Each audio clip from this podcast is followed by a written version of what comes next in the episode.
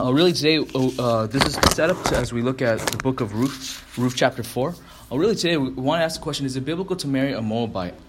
Uh, is it biblical to marry a Moabite? Uh, we're going to see three points uh, today, three questions. Is um, And I think we want to address this question because even as you read, some people would say there's a contradiction.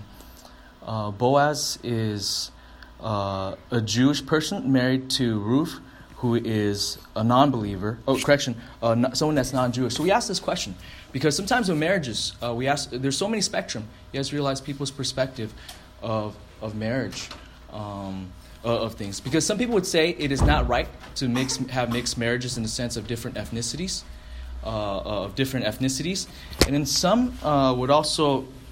Then uh, the, the next question is after that is also uh, also, what about marrying non Christians? So today we'll have three points. Uh, point number one is it permitted to marry a Moabite? Is it permitted to marry a Moabite? Okay. Point number two is it permitted to marry a non Christian? Uh, is it permitted to marry a non Christian? And third is also application. Okay. Third is application. Uh, so in light of this, we see that there is uh, three points. Okay. Uh, so this is setting up so that when we look at Ruth four, we see that Ruth 4 eventually, uh, Ruth will be married to uh, Boaz. Uh, Ruth will be married to Boaz. Uh, so, in light of this, um, we ask this first question Is it permitted to marry a Moabite? Okay? Uh, I want to look at some verses because at first it seems like a contradiction. Uh, even if you realize, okay, I know the biblical answer already, I think it's still to look, good to look at it because sometimes this is brought up as issue of objection, issue, issue of concern. Okay? Uh, there's some verses that hint, seem to suggest that it is not right to marry a Moabite. Uh, so we're going to look at different verses, okay? Turn with me to Ezra chapter 9, verses 1 to 3. Ezra uh, chapter 9, verse 1 to 3. So we've already seen our three points, okay? Uh, is, it permitted, is it permitted to marry a Moabite? Point number two, is it permitted to marry a non Christian? And point number three is application, okay? So the application will be more driven towards the end. So there's some verses that look like it is not permitted to marry a Moabite. Turn with me to Ezra chapter 9, verses 1 to 3. Uh, Ezra chapter 9, verses 1 to 3. Okay, let's turn with me to Ezra chapter 9, verses 1 to 3.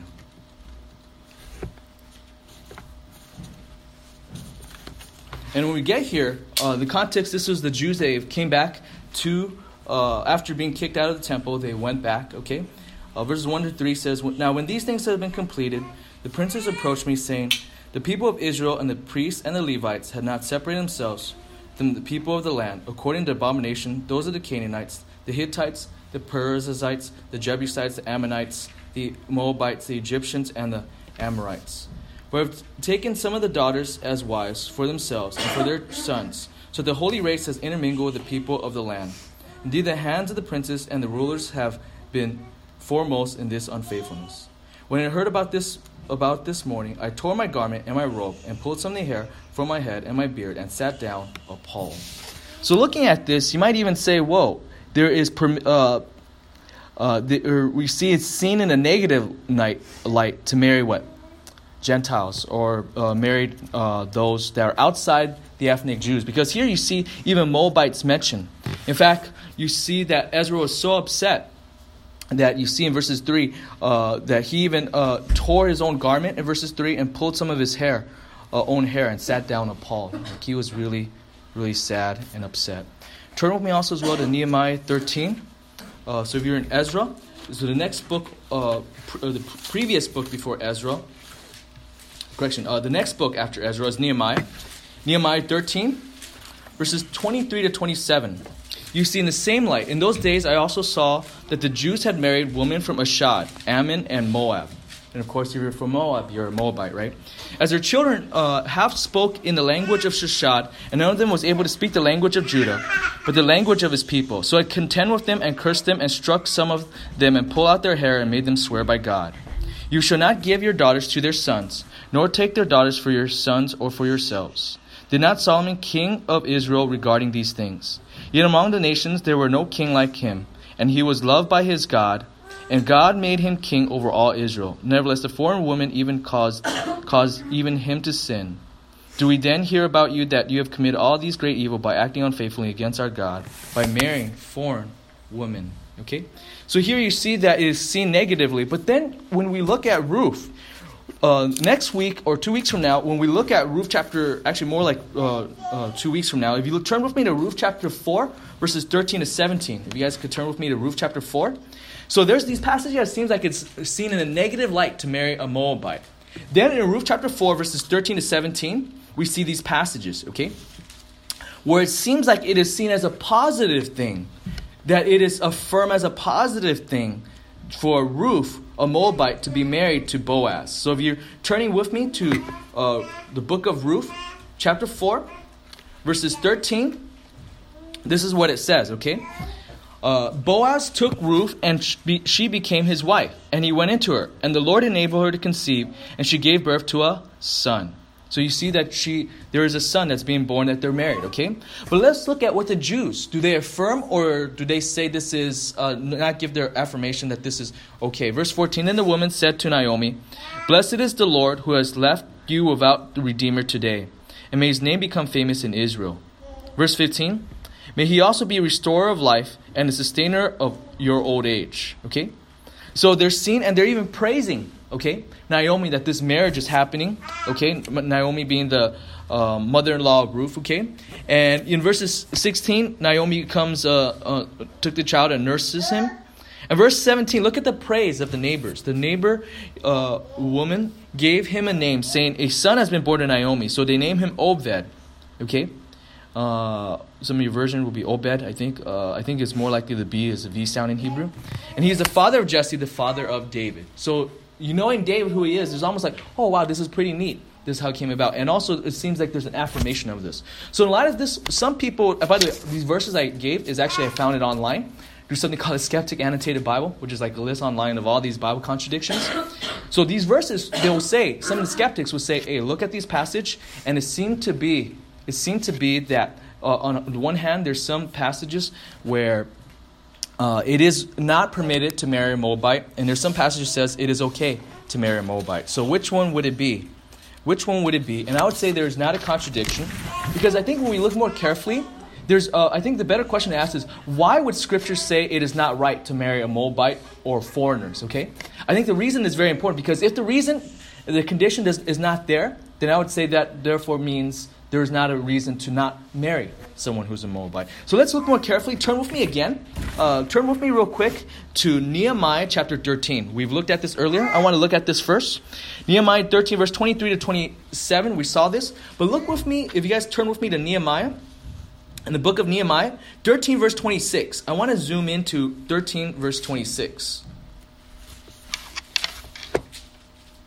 Nehemiah, again, 13, verses 26.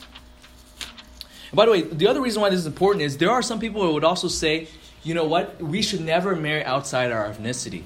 Because look at all these verses that says you should not marry someone outside Jewish. But then we need to look in the context. Why was it is prohibited? Okay, is it necessarily because of ethnicity alone, or is it because of some other reason? If you look in Nehemiah 13, verses 26, this is what God's word says in verse 26. Did not Solomon, king of Israel, sin regarding these things? Yet many nations, there was no king like him, and he was loved by God, and God made him king over Israel. Nevertheless, the foreign woman caused him to sin. So the issue, as you see here in verses 26, is the issue is that there is uh, the, the foreign woman were causing, if you remember the story of Solomon in 1 Kings 11, the foreign women were, were marrying, the, Solomon married 700 women, and he had 300 concubines. He had a thousand women, probably the most that you ever see in Scripture and outside of Scripture. And yet, all of that, 1 Kings 11 makes it clear that he pursued what? Foreign gods. So, when it says here, it's because of the issue of sin. So, I don't think it's necessarily ethnicity per se, but when Nehemiah says, when, in the in Nehemiah, when now they're seeing disapproval, they married all these women, the Ammonites, the Moabites, all these other ites and lights, okay? So, in light of all this, why is that important? Is because they're leading them to sin, okay? So, it's not ethnicity in and of itself. They're leading them, and as you know, it's re- invoking back to Solomon. And Solomon's day in 1 Kings 11 was because the issue was because there had been marriage to foreign women. Okay? Turn with me also as well to Ezra chapter 9, verses 1 to 3. Okay? Uh, Ezra chapter 9, verses 1 to 3. If you guys could turn over there. Now, when these things has been completed, the prince approached him You remember the, uh, this whole thing that there's all these mixed marriages that has happened. When you look here also as well, if you look in this context outside of the first three verses we read, look with me in verses 11. You see that there's a reason why there's per, pro- prohibition. Verses 11 mention uh, in Ezra chapter 9, verses 11, says, Which you have commanded by your servants the prophets, saying, The land which you en- are entering to possess is an unclean land, with the uncleanness of the people of the land, with their abomination which has filled it from the end to end with their impurity. Okay? What is this abomination?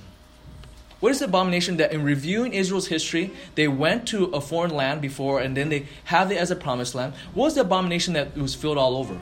And the term is really idolatry, okay? They were idols, okay? So you see in the context is actually the issue about faithfulness to what? To God, okay? And instead of pursuing idols and other false idols. Look with me also in verses 14. Verses 14. Shall we break your commandments and intermarry with people who commit these abominations? So notice here, it's not just marrying uh, people of different ethnicity in itself, but it's really because they were uh, what committed, married to someone else that were committed to what false gods. Okay, they were committed to false gods. So in this light, I would actually say that the prohibition. Uh, we have to know the reason because if the prohibition, the real reason why there's prohibition of marrying Moabites is because of idols, is because of uh, uh, astray of following a wrong theology and following false gods. Then we ask, is this the case with Ruth? And if you look at the book of Ruth, is there ever mentioned that Ruth followed false gods? No, okay? But we don't just stay with the argument from silence. We go further. Actually, in light of the condition why uh, uh, uh, intermarriage is prohibited, not in, in, notice it's not because of ethnicity per se, but it's because of false uh, idols. Now we look even further with Ruth. Turn with me to Ruth, chapter 1, verses 16. Uh, earlier this summer, we looked at this when we were slowly marching through the book of Ruth. Uh, Ruth chapter 1, verse 16. Okay? Ruth chapter 1, verses 16. This is uh, what Ruth uh, says here, okay? Ruth chapter 1, verses 16. This is what the Word of God says. But Ruth said, Do not urge me to leave you or turn back from following you, for where you go, I will go. Where you lodge, I will lodge. Your people shall be my people, and your God shall be my God. This is incredible. Ruth here is actually professing these words. She's saying these words, and she's saying it to her, uh, to her mother-in-law, Naomi. When she says here, your people, who is uh, Naomi's people? What ethnicity? What do we call them usually? Jews, okay? She's saying, Your people, that is the Jews, shall be my what? People. In other words, she's now saying, I'm going to be what? Jewish. So technically, when you look at a, in a technical point, in some sense, she's saying, you know, I'm no longer identifying myself as a Moabitess. Sure, later on Ruth chapter 4, chapter 2, 3, there's still a mention about Moabitess, okay? Actually, chapter 2 and chapter 4, okay? But here she's actually saying, I'm going to identify with what? With the Jews. But in what ways does she identify with Jews? Look with so it's not just okay, just doing the culture thing with the culture thing, okay? But in verses, uh, if you look on, she says what? Your God shall be my what? God, okay? In other words, the God of the Bible shall be her what? God, okay? So, is she following idols? No. In fact, Ruth chapter 2 and chapter 3, uh, Boaz affirms her, saying, Hey, you have a reputation of actually following what? Believing and trusting in God. Okay? Remember when she was in the land in Ruth chapter 2, uh, f- picking up the fields, uh, all the grains. Uh, Boaz says, You know what? Come to my field and, and all these things, and you have trusted in God, right? You trusted in God to provide, okay? Specifically, Yahweh, the God of the Bible, okay? Uh, Ruth chapter 3, later on, she even, he even says, You know what? You didn't pursue after other women, young or old. Okay? And you're a godly woman. So, in that sense, she's also, she's not just professing, but does she bear fruit that she really believe in God? Yes, okay? So, in this light, okay, it is in this light, thus we see there's not a contradiction here. Instead, we see the skeptic mishandling biblical passages, okay, ruthlessly, with all pun intended, okay? Uh, so she handled this, uh, they handled this poorly, okay? So in light of this, okay, I think one thing to realize is this. We cannot grab verses like this because there are some, uh, there are some Christians, and I think we don't need to necessarily question their salvation, but there are some Christians that will quote this verse and say, you know what? You cannot marry outside your ethnicity, okay? But if you look at it more carefully, is that what Scripture teaches? No, okay? In fact, Ruth will be praised even in other books also as well, and within this book, okay? So as application, I think the first thing to realize is this marrying other ethnicity is not necessarily wrong. It will have its challenges, but it is not wrong, okay? Uh, I say this because uh, I remember when I was in the Marines, there's some guys that I met, uh, you know, from the down south. Nothing wrong with that. Uh, but some of them would say, oh, you know what? Uh, you have to marry your own kind, okay? Uh, but that's not necessarily what scriptures. And I think those guys were genuine, sincere believers. Okay, but in its context. Okay. By the way, this is not just only with, with uh, guys from the south. This is also what sometimes people could even hold those views and say, "Oh, that's unenlightened," but then they hold it themselves. We need to only marry what Chinese. Uh oh, don't go there, right? But we got to go there. Okay, we cannot say that because Scripture teaches that it is not wrong to marry a Moabite in of itself. Okay? Not because of ethnicity, but because of straying away from God. Does that make sense? Okay? Um, so here we see, I think there is a place for marrying what? Other ethnicity if they follow God. But also realize there might be cultural challenges, okay? There'll be cultural challenges. They'll be called to even love each other in a more understanding manner. But nevertheless, in of itself, okay, it is not wrong. Okay, so we see in the so I think we need to deal with this because as we go through the book of Ruth, if we never stop to even consider the more systematic theology question, uh, there's place for preaching verse by verse. We want to be expository, verse by verse. But at the same time, the question will be lingering. If you're reading, if you know the rest of your Old Testament, say, is it right for Ruth to marry uh, a Mo, uh, as a Moabite to marry Boaz, a Jewish? Do we take a step back and see here that it is not what wrong in of itself okay? Which now leads to the second point okay? By the way remember our point. Our first point is is it permitted to marry a moabite? That's the first point. And the second point is it permitted to marry a non-christian? And the third is going to be drive more of application. And the application is for everyone here okay? Uh, is it permitted to marry non-christians? So we already seen it's uh, that you can marry other ethnicity yes true or not? Yes okay now, um, so no one could come over to me and say, uh, Jimmy, your marriage to Nancy is in sin, okay, in of itself. But we see that it is biblical or scriptural, okay.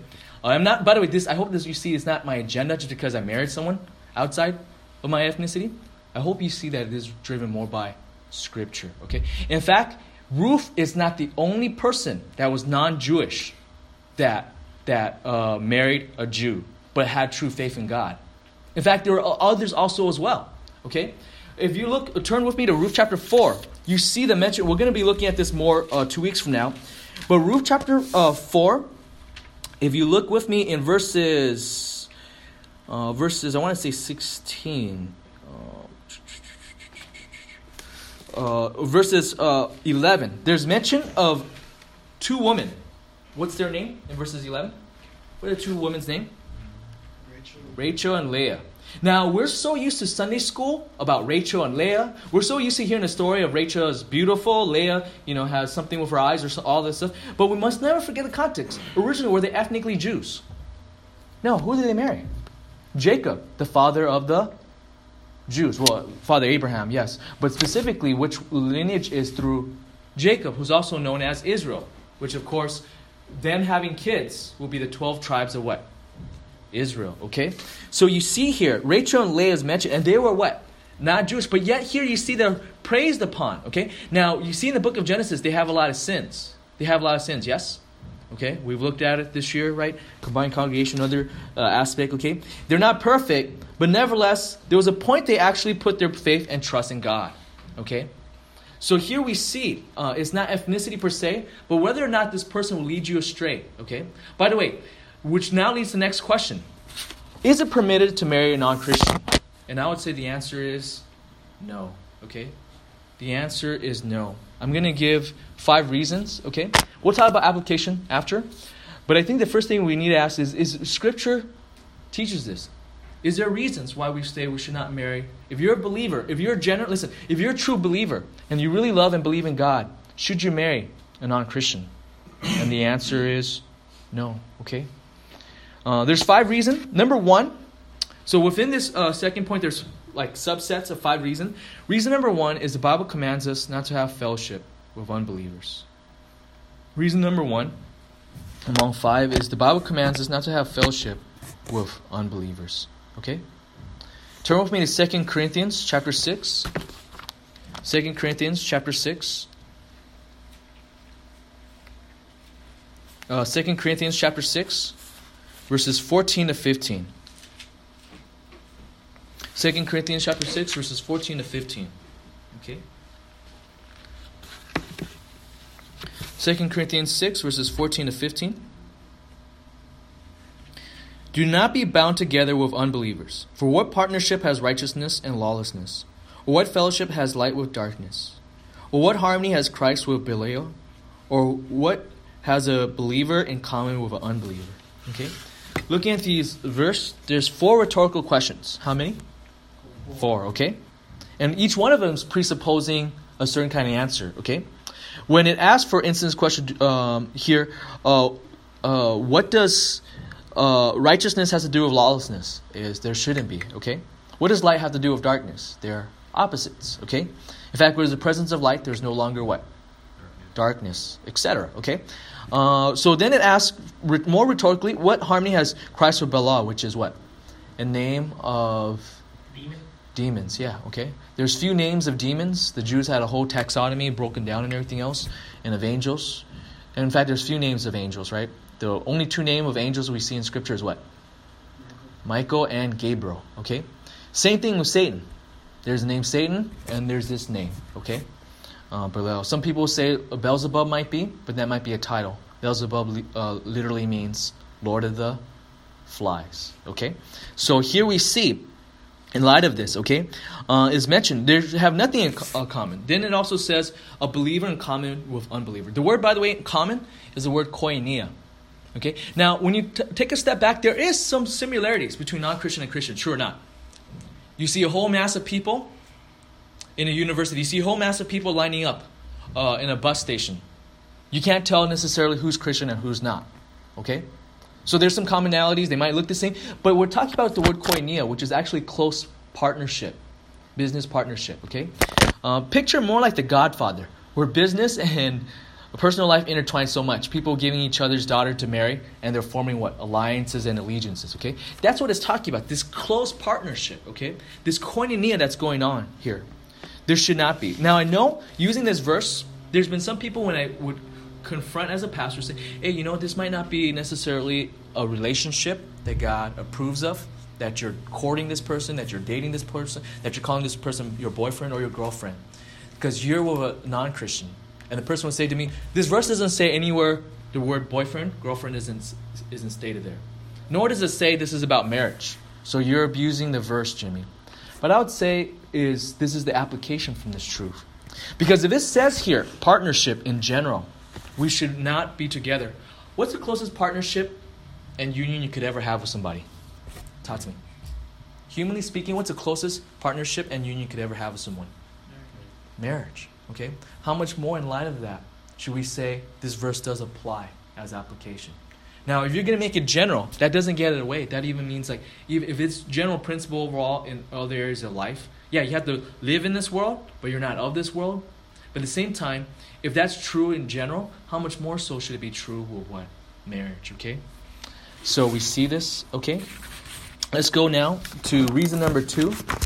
Reason so reason number one, the Bible commands us not to have fellowship with unbelievers. And what we're trying to do, point number two, is ask the question, is it permitted to marry a non-believer?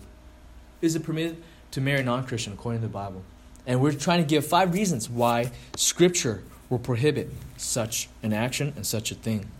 We saw reason number one already. The Bible commands us not to have fellowship with unbelievers. But now let's go to reason number two. Reason number two, turn with me to 1 Corinthians 7. If you guys are in 2 Corinthians, turn to me the previous book. We're going to look at 1 Corinthians 7, and what a right place to turn to because 1 Corinthians 7 is a lot about, it's a long chapter about relationship, about singleness, relationship, and also what? Marriage and those that are widows. All of that, okay?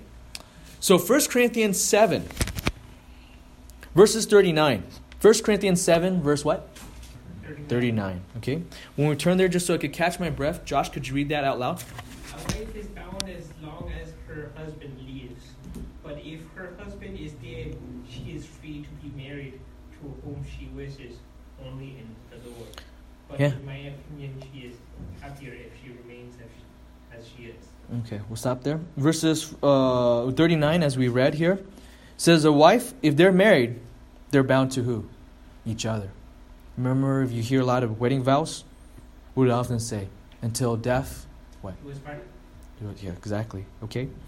Notice it talks about if the husband is dead, which means the wife is now a widow, is she free to marry? Yeah. Is she free to marry whom she wishes? Yes. But with one condition. What is this?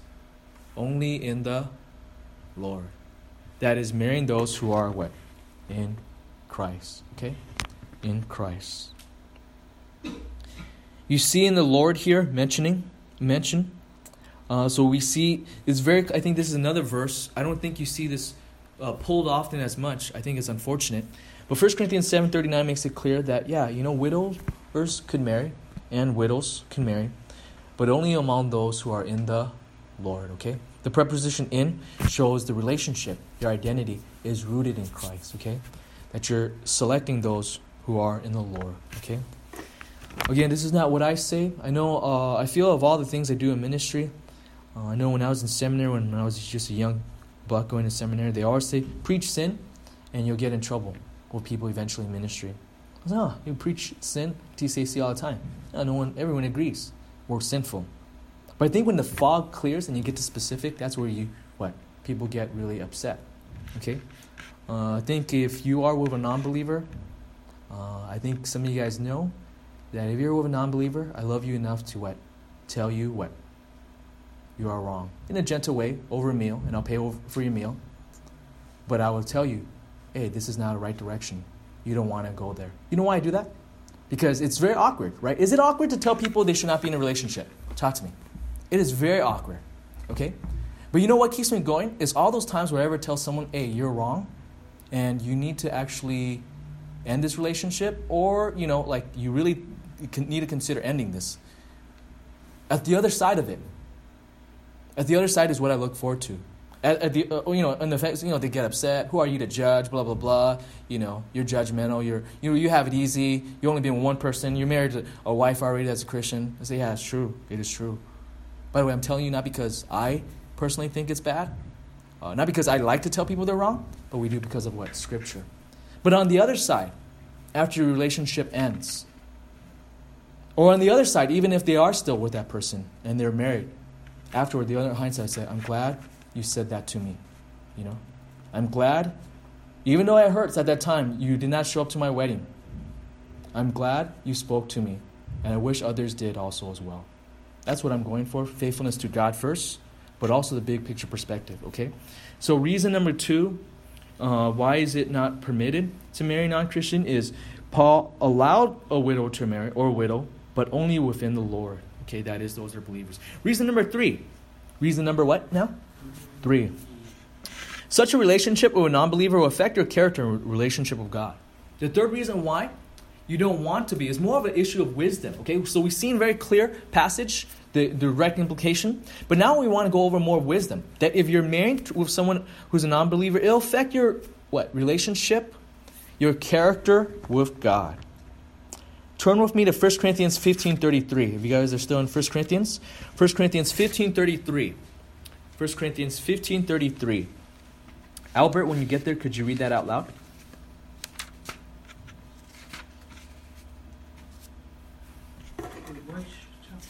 Uh, 1 Corinthians 15, 33. Just so I could catch my breath.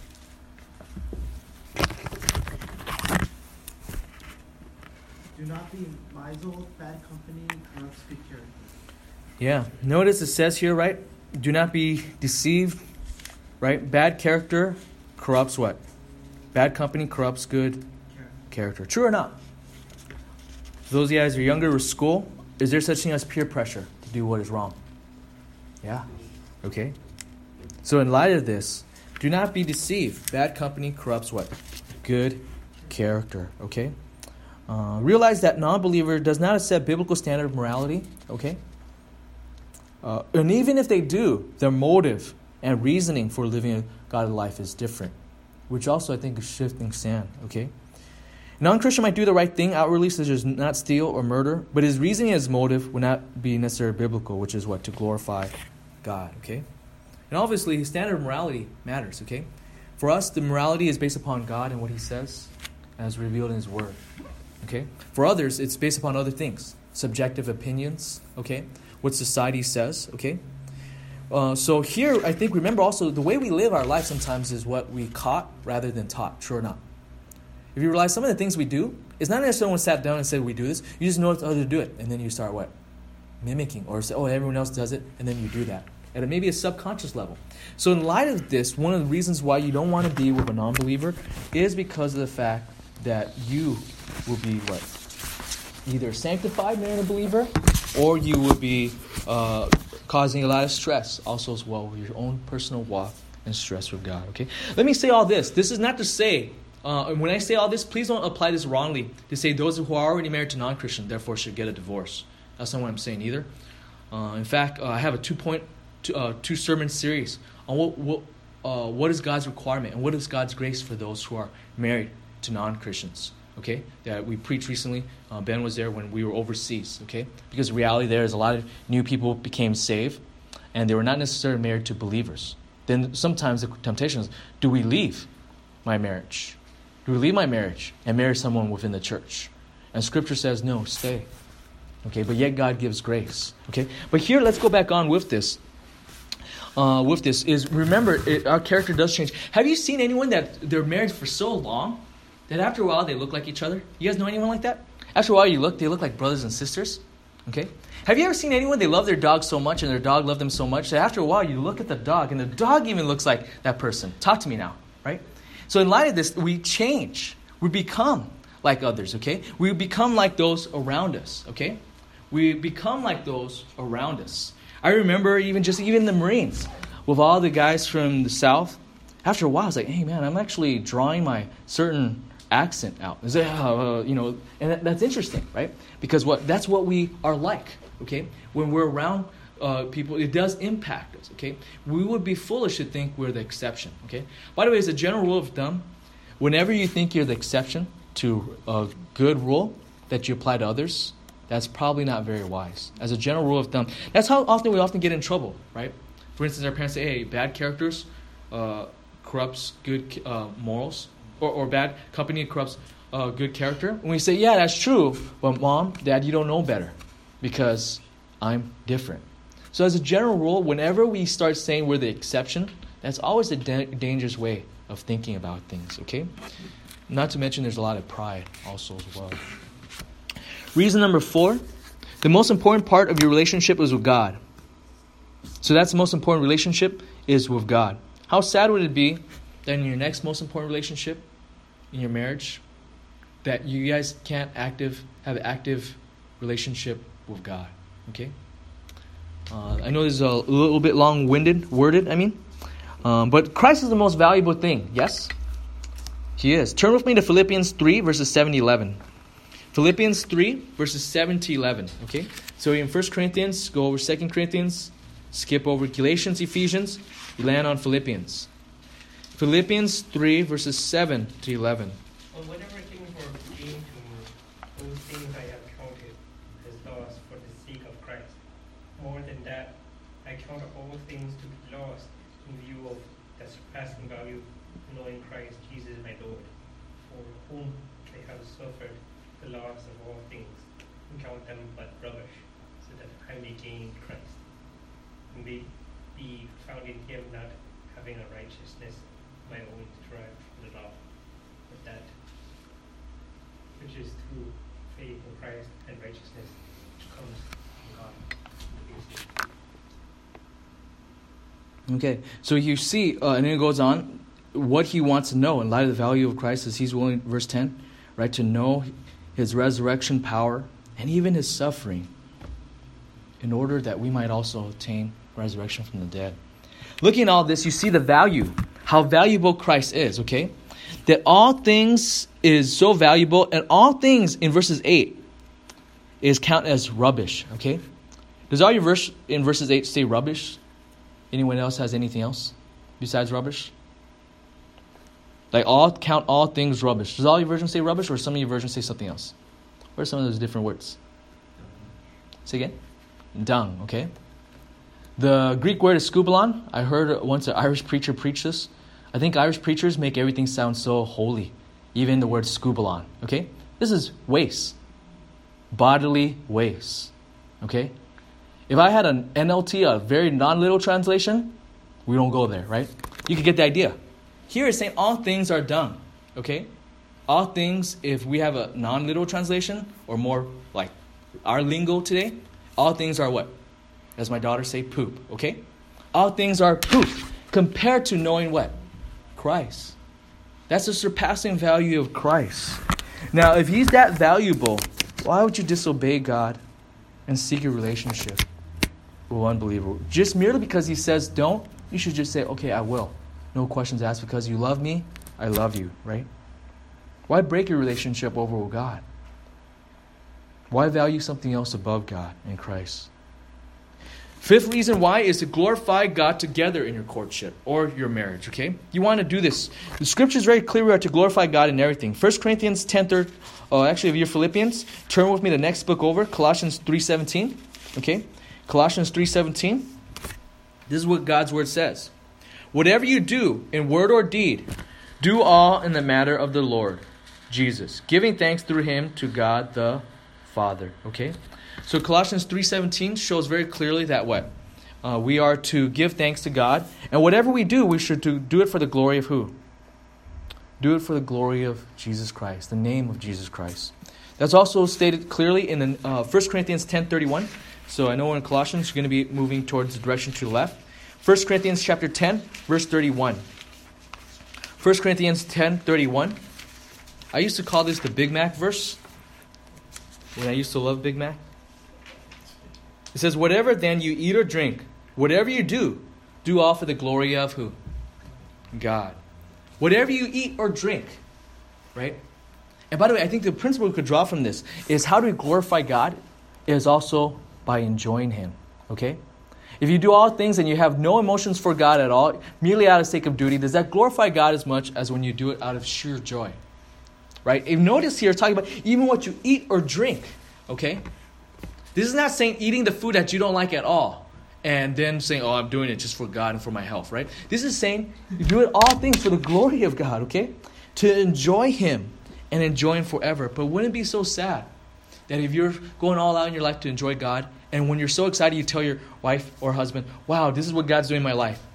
And the nicest they will be is just pat your, you on the back, say, oh, thank, you. that's pretty nice, hon. I'm glad that Christian thing works for you. Wouldn't it be so sad? Wouldn't that be so sad? So, in light of this, I want to now talk about application as our third point. We're now going to be looking at our third point, which is application. So, knowing all this, okay, remember earlier, uh, I'm speaking specifically not going into uh, marriage. But if someone is already married to a non Christian, we don't what? Create a second sin by breaking up the relationship, okay? Um, we're trying to minimize as much problem and sin uh, and conflicts possible. Okay, so now we're going to go into application. So my application, the way I'm going to drive this is I want to have application first for those who are not in relationship, those who's interested in someone, then in a relationship, and those who are also um, married and ministering to those who are single. Okay, remember, let me cl- clarify again. Uh, I'm not. All these verses say, "Hey, if you're married to a non-believer, you break it up." Okay, I want to make that clear, but I want to apply these uh, to to these different areas. Okay. Those not in relationship, however you resolve to not compromise, but be faithful to God, right? Sometimes people get caught up in a relationship, right? They see someone and they didn't would say you hear this sometimes, right? For weddings, like, oh, I didn't think I would end up marrying this person. We were just in the same class. We were working the same company, right? But have you resolved ahead of time already to be not compromised, but to be faithful to God? Secondly, practice obedience to God in other parts of your life. Okay? Uh, so relationship is one of those things that are hard. Okay, relationship is one of those big things in life. But the big key area is to be faithful in little and faithful in much. Okay, faithful in little, faithful in much. Okay, so even if you're single, when you say, "Oh, I really want to not compromise and I'm not sure," practice being faithful of little things. Okay, I find in general as a Christian life, um, if you're faithful in a lot of small things, that's a sign you might be faithful in what big things. By the way, isn't that true at work? Isn't that true at work? right? People get promoted when, well, generally speaking, if there's no politics involved, if you're faithful in little, you'll be faithful in what? Much, right? If you're able to be a supervisor of five, maybe there's promotion to 10, etc. Does that make sense? So faithful of little, faithful in much, okay? How does a Christian find someone who's a Christian? I think the church, but not just the church, but serving in the church. I do think there's places for what do you call those different sites? Uh, uh, what's it called? Anthony, you look like you're gonna give me an answer. Christian mingle, okay. If you're single, okay. Uh, all those other things, I think there's a place, but also use it as a tool. I'm not against it, but use it as a tool and using it as a tool to meet someone, but also you want to see what bigger picture than just them telling how wonderful they are. You see, want to see them how they're like at church and their family, that kind of thing. Okay. Let's go to application. Those who are interested in someone, find out as soon as possible if the person's a believer. How? Ask them. Right. Sometimes people are wondering all much. It's like, I don't know if they're a believer. I would often ask, hey, just ask them first. But also realize people could also be self deceived in their answer. Don't just ask. The best way is what? Don't, do I think also another way, the wrong application is also, or to say, I don't know if you're a believer. What are the signs? And then you play what? Holy Spirit fruit inspector. Okay? I think the better way, you'll be inspecting for fruit, but don't just like say, hey, give me a resume to show me you're a Christian. I think the better way is talk about who? God. Okay? If they're talking about God and every time they say, Yeah, I know, yeah, I know, I know, I know, I know, the point is not to know, but it's what? To marvel and to glorify Him, right? Talk to he or she about God in the Bible. And of course, observe the person's fruit, okay? Just from your own observation. If the person is not a believer, I would say, as hard as it is, this is why we go slow.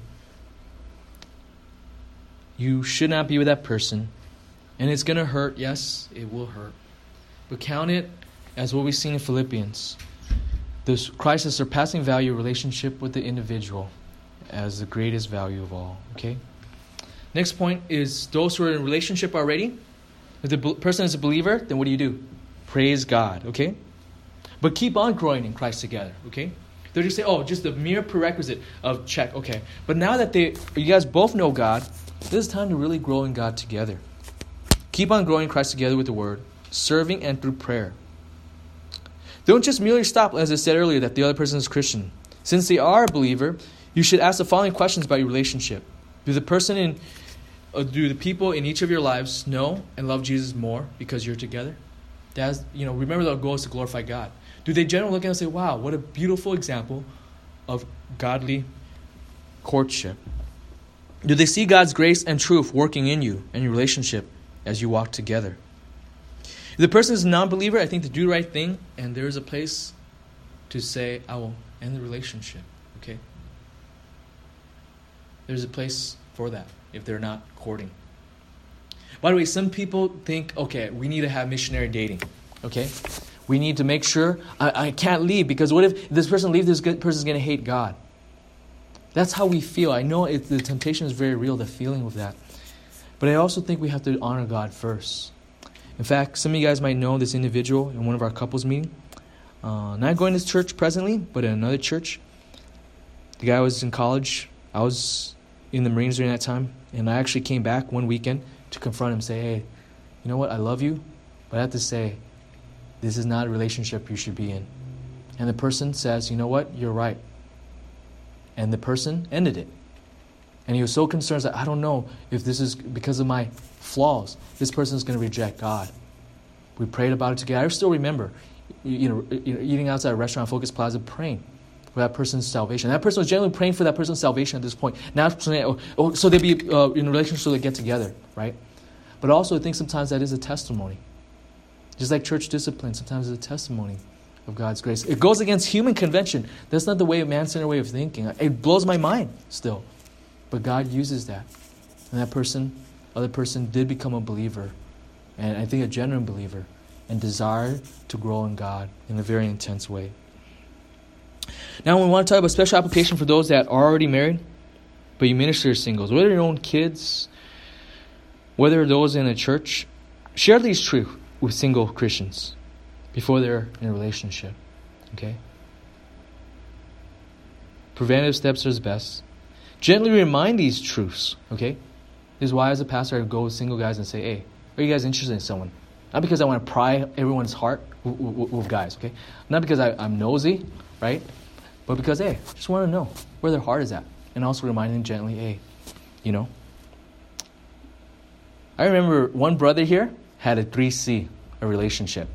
It was pretty funny. I won't say who it is. It is uh, The, the three standard the person said was what? Cute, uh, Christian, and crazy about me. Now, I think that's a little crazy, okay? Uh, but definitely uh, with that, Christian is important, okay? Uh, Christian is important. Also, those who are married, there's application still for us. We want to exhort those in relationship, married and non believers, to obey God. You know, um, sometimes that happens. We want to pray for them. Don't go in guns blazing, thinking you have it together, but go in gently as just another dying sinner to another dying sinner in need of God's grace, praying for them, encouraging them, hearing them out, also reminding what is the right thing to do, and more importantly, that you have fellowship with this believer that is probably have a hard time to love someone that is not a believer. Okay? We want to be gracious, and this is what God has called us. For how long? For as long until we go home. Okay? We want to love them, we want to minister to them. And also be careful of thinking we, we have it better. Okay? And sometimes the reason why we're married to the other person is surely because of God's grace. We know our heart could easily be pulled away, easily pulled away with the lie saying, oh, if I am not with this person, my chance to marry someone is going to be gone, and there might not be another chance again. So you want to be gracious. If you look back the, perhaps the pull of even your interest with other believe, uh, non-believers and stuff like that in different parts of your life, the temptation or struggle, or if you have, that should spark with us compassion and gentleness. But why do we do all this? It's for Christ. Fortunately, in the case of Ruth, she is a believer, and as we'll pick up next week, I think we're going to see the way Boaz pursue the courtship is beautiful, but more importantly, bigger picture, it's going to lead to them having a child that's going to be even affecting all of us. So stay tuned for the next week and next two weeks. Let's pray. Oh, Lord God, it is always my heavy prayer as a pastor for all those who are single. I just pray this even right now. Lord, you know my heart. I do want to see people get married and married to those who are godly, and they themselves will be godly. Lord God, we also want to pray, Lord, for those that are in a difficult situation in their marriage and relationship. Help them in their individual situation to continue to follow you. Father, I also want to pray, Lord, knowing that you're our good God, knowing how sinful we are, how broken I am myself. I also want to end by even praying for our church's unity. Lord, uh, I do believe that often with misunderstanding, as painful as it is, there might be time of growth in really loving each other and going to Christ. Lord, I also want to pray, Lord, that whatever misunderstanding or whatever has happened, there'll be much forgiveness. There'll be much uh, thinking of ourselves, thinking of others highly than ourselves. I pray, Lord, uh, Lord, just for your grace for that. Uh, in Jesus' name we pray.